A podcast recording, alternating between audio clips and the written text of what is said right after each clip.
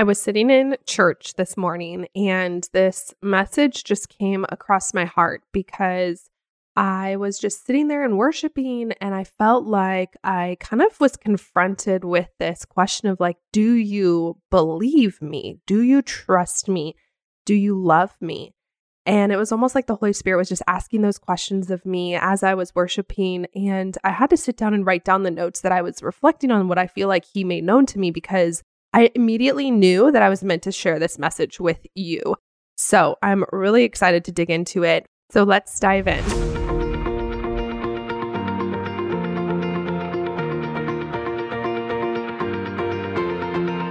Hey, friends, welcome to the Waiting Well podcast. I am your host, Courtney Dunker, and you are here because your journey to motherhood has not looked the way that you always imagined. It has held heartbreak, loneliness, and questions like, Why me, God? I'm here to remind you that you do not have to walk this road alone. And here we can wait well together. Each week, I will share faith based encouragement from my own infertility journey provide information from guest experts on navigating infertility and conceiving, powerful testimonies, and top tips on stewarding your health and emotional well being through this demanding journey. So, if you are ready to take back control of your life, find peace with God, join the in between spaces, and thrive in your waiting season, then meet me at the Well Girl. Grab that warm chocolate chip cookie, a little bit of unicorn juice or iced coffee. We've got some intentional growth to do. Let's get it. Okay, so like I said, I was sitting there in church worshiping the Lord, and I just got this picture and these questions that came to mind. And it was this picture of me standing on the boat in the raging sea, and Jesus is there sleeping on the boat while I am panicking and I'm afraid and I'm doubting and I have questions. And I just feel like everything is out of control, everything is falling apart, and we might die. And that's the vision that I had. And Jesus was just there sleeping. And I immediately realized that I saw myself in the shoes of the disciples when there was a really crazy storm and Jesus was asleep and immediately went back to that verse. And the questions that came to mind as I was having this kind of vision during worship time were specifically related to trusting God with our children, whether it is current children, future children, no children that we have yet, but we hope for children. Like, I just truly believe that if you were listening to this podcast, there you're either already a mom or you're desiring to be a mom, and that part of you is created by God. It's handmade by your creator. Like he purposefully gave you that desire for motherhood. And when we're sitting there, so I, I really believe, like, especially being on this side of motherhood, now as navigating the roads that I, I honestly didn't know if I would be able to navigate, I do feel like the question of trusting God that you navigate through infertility is still lingering after becoming a mom because it's kind of like before you get married and before you meet your spouse. I feel like you're like they say all the time if you're not happy with just being content in who you are and you haven't found rest in like Jesus being enough, then marriage is not actually going to fix your problems. It's not all of a sudden going to make you feel less lonely. It's not going to all of a sudden fix any issues emotionally that you have. It's not a problem solver to what could be happening beneath the surface. A lot of times, singleness or infertility, it just exposes what is currently in the heart that God wants us to address. And so as I was like kind of processing this during worship, I felt like the Lord really revealed that to me like becoming a mom doesn't fix your heart after infertility. And I could truthfully say that because now for us navigating having conceiving a baby. Number 2, we're sitting here in the throes of trusting God to bring life to the baby that he has now knit in my womb for the second time. And that trust of like do i trust you god? Are you good? Are you going to be faithful to me? Are you going to be loyal to me? Do i believe in your goodness? Can i follow you no matter what those are still questions that are lingering in my heart. It doesn't go away just because i got pregnant. It honestly it just amplifies the situation. So i really just thought of this vision and i felt like the lord just spoke to me that i needed to share with you guys in a way that hopefully will encourage you and hopefully transform your heart so that you can really do heart work, heart work, not hard work, although it can be hard work. Do the heart work during the waiting season so that we can truly flourish when we are called out of the waiting and into his his providence and his provision. So um, the question that came to mind that I feel like fertility and just trying to conceive, specifically not being able to conceive, really forces us to confront is kind of, I would say, threefold. And it is Do I trust you, God, unequivocally? Do I believe that you're good? Unequivocally. Do I love you and follow you? Unequivocally. Those three questions, I believe, are what you are confronted with. You're staring down the barrel of as you walk through while trying to conceive. And it's funny because I feel those questions still sitting in my heart, even now, being a mom of one and with another on the way. It didn't go away. I think I worked through a lot of mud and muck and got through some weeds with the Lord during my six years of infertility, but it's still there because now it's just a different question. I am currently pregnant, and I don't say that to cause any hurt feelings, but it's the same question of like, do I still trust that God is going to deliver this baby, that there's not going to be a miscarriage? Do I still believe that He's good, even if there was a miscarriage? Do I love him? Do I follow him no matter what? And I want to draw on the the word I used unequivocally because that's kind of a big word and I'm like what does that even mean? I know this is the right context, but let's just give a definition to it and it says in a way that leaves no doubt.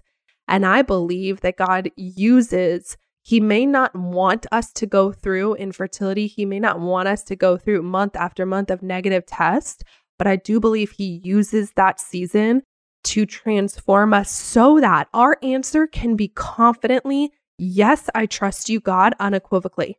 Yes, I believe that you're good without a shadow of a doubt.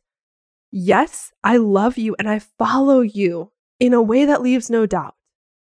And I think a lot of times our wrestling and our pain and our heartache with infertility comes because we can't honestly answer that very well that those questions are the unequivocally part is something that we can't confidently talk to. I feel like we do have doubts.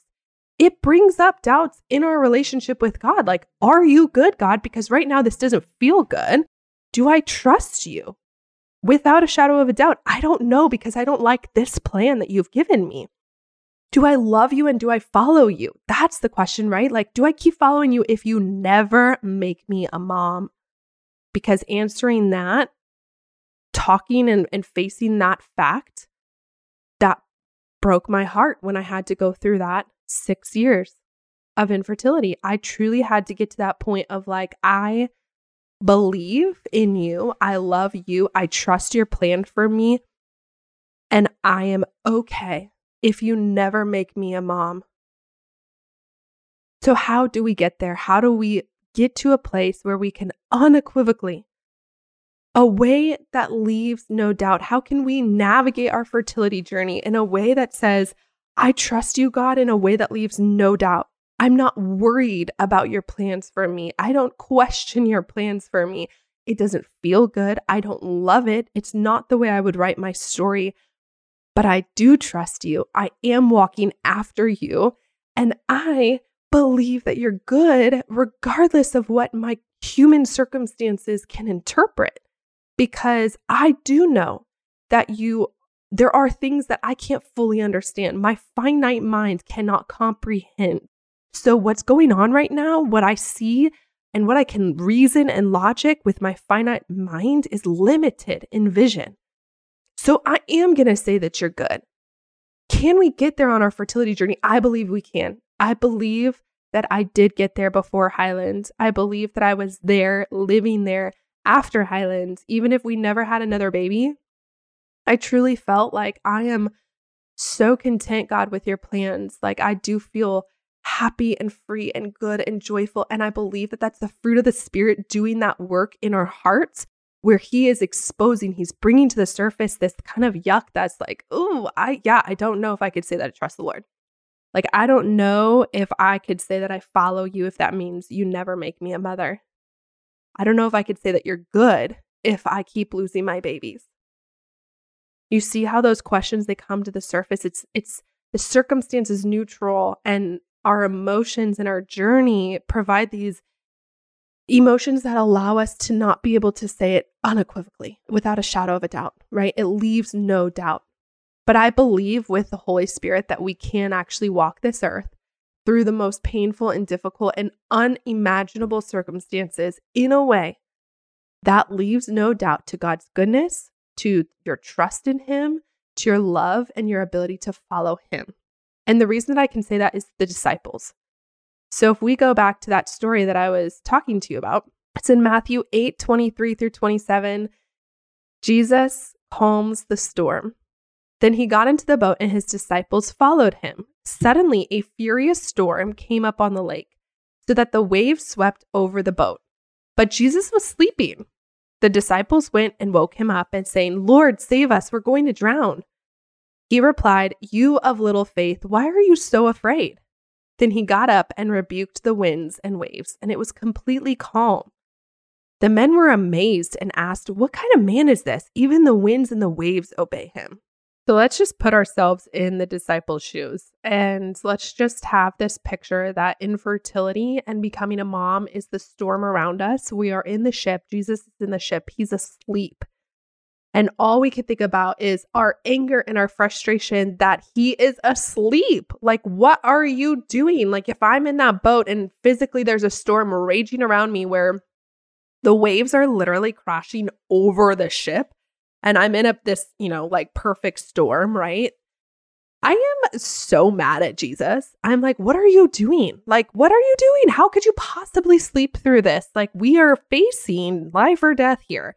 And I think that's kind of how the best visual in many ways that we can feel with trying to conceive. We are in the middle of this epic battle and we are just trying to hold on and weather the storm, but our panic is over the fact that it feels like Jesus is sleeping. Like, I'm talking to you, I'm asking you to wake up, I'm telling you to do something, and you're doing nothing. And the reason that I want to bring that up is because the disciples know how it feels to be confused by God's timing, to be confused by the way he goes about things, why he is being silent, why he is quote unquote sleeping. And that specific passage, Jesus is demonstrating his deity because he shows the disciples his authority over creation. I love Jesus' reaction to them because he says, You of little faith, why are you so afraid? And then he responds to the situation at hand. And I believe that that is really what Jesus is asking us as we navigate infertility. Why are you so afraid? you of little faith. It's not the faith of, oh, I'm going to be a mother someday. That's not what our faith is in. It's in what God has control over our circumstances, including the statistics, including the numbers, including our life. And there is a purpose through the pain that we can truly trust and find peace in. So, how do we do that? How do we get to that place of like, I unequivocally, with in a way that leaves no doubt, I love you, God. I follow you, God. Like I'm here in this storm with you and I trust that you have me. I'm not afraid. I have faith. How do we get to that place? I think we see the answer in John 15. I am the true vine, and my Father is the gardener. Every branch in me that does not bear fruit, he takes away. Every branch that bears fruit, he trims so that it may bear more fruit. You are already clean because of the word I have spoken to you.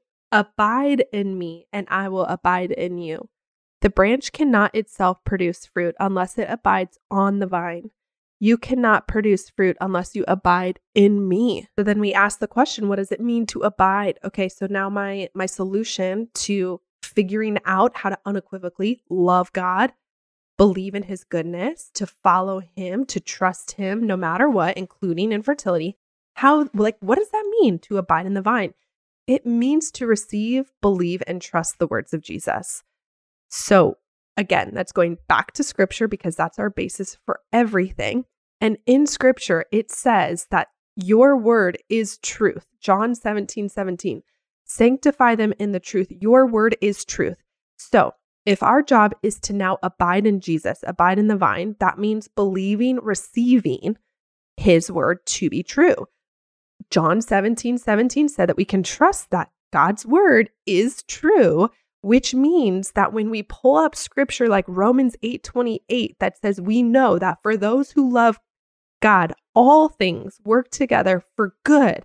For those who have been called according to his purpose, we know that even this, our infertility journey, our trying to conceive journey, our motherhood journey is going to work together for our good. We could trust that because we go back, we reverse engineer it. Okay. The reason that I can trust his goodness, that he loves me, that he died for me, that he is worthy of my trust, that all things he's working together for my good, including this right here, this horrible pain that I'm walking through. The reason I can actually say that unequivocally in a way that leaves no doubt is because I go back to the root of that source. The root of that source, Romans 8:28 is God's word. It is God's word. And I go back to, okay, John 17, 17 says that God's word is truth.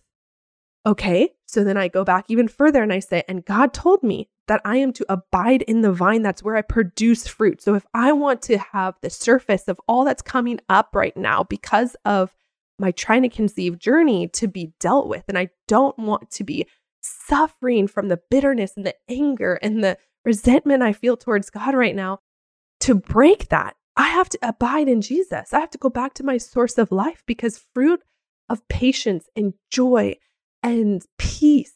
It is fruit of his spirit.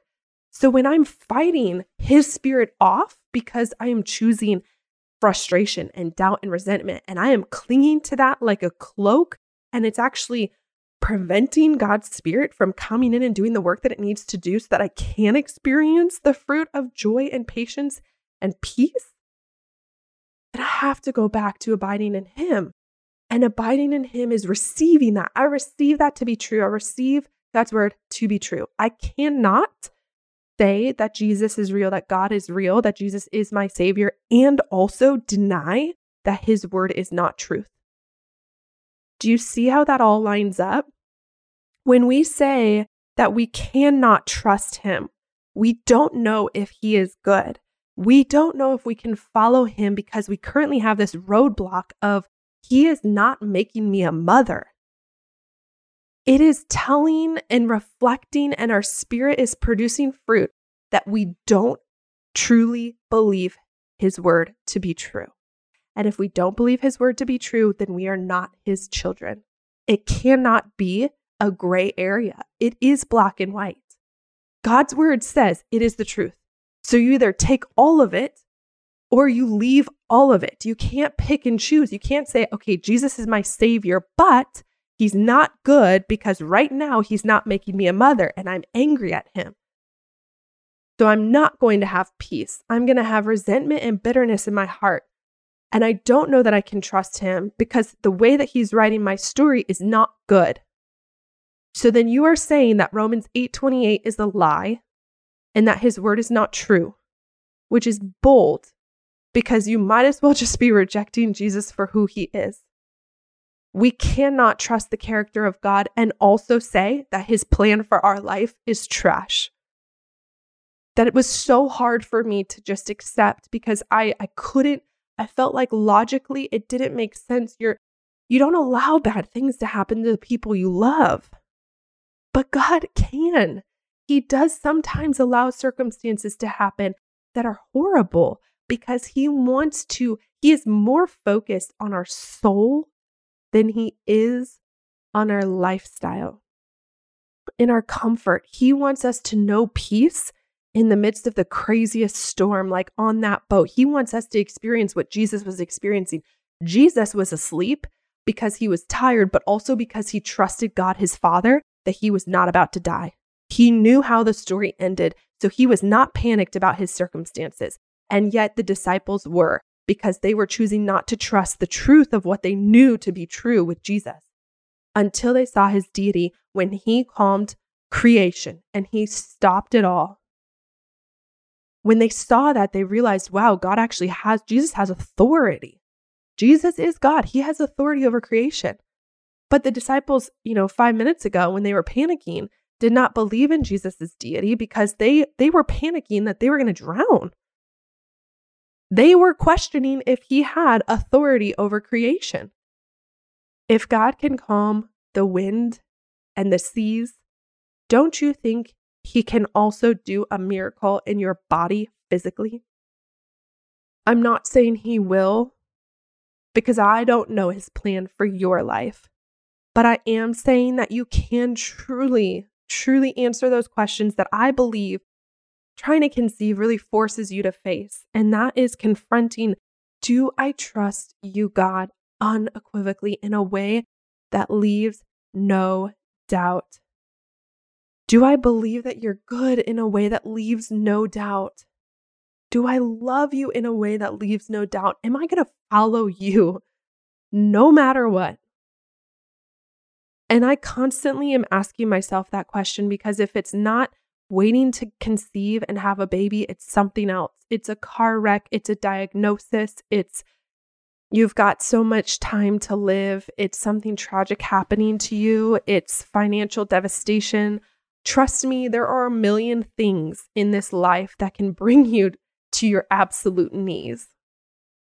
We cannot let the enemy rob us of our faith. And the one thing, the one thing that he can never take away from us.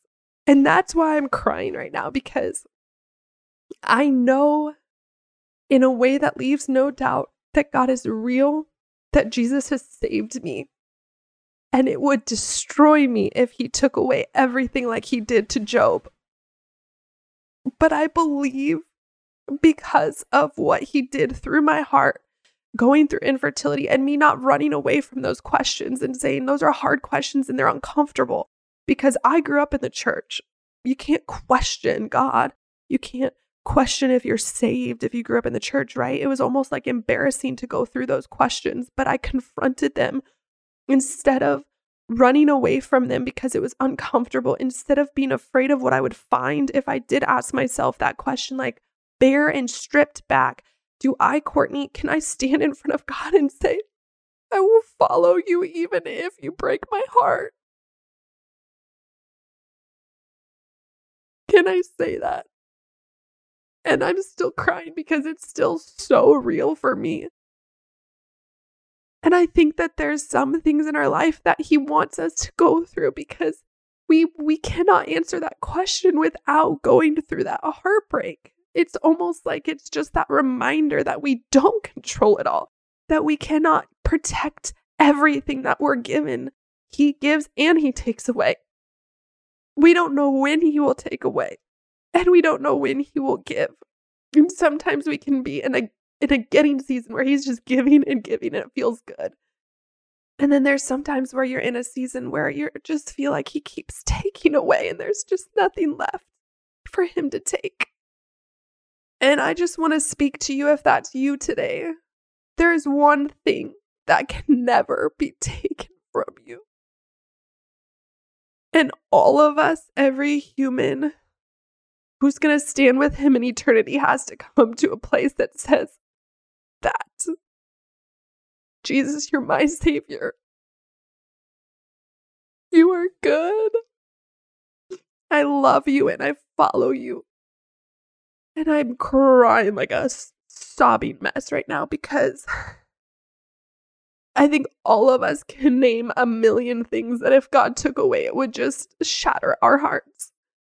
Infertility and trying to conceive is just one thing there could be a million things still in our future. And we have to know. We have to root ourselves in the truth in a way that leaves no doubt that God is so good. Because he gave us the one thing that can never be stolen from us life or death can never take from us. There's no pain this side of heaven that can ever remove the love and the saving grace that Jesus Christ came and paid for on the cross and in his resurrection. It is done. It is finished. That is our confidence. That is our joy.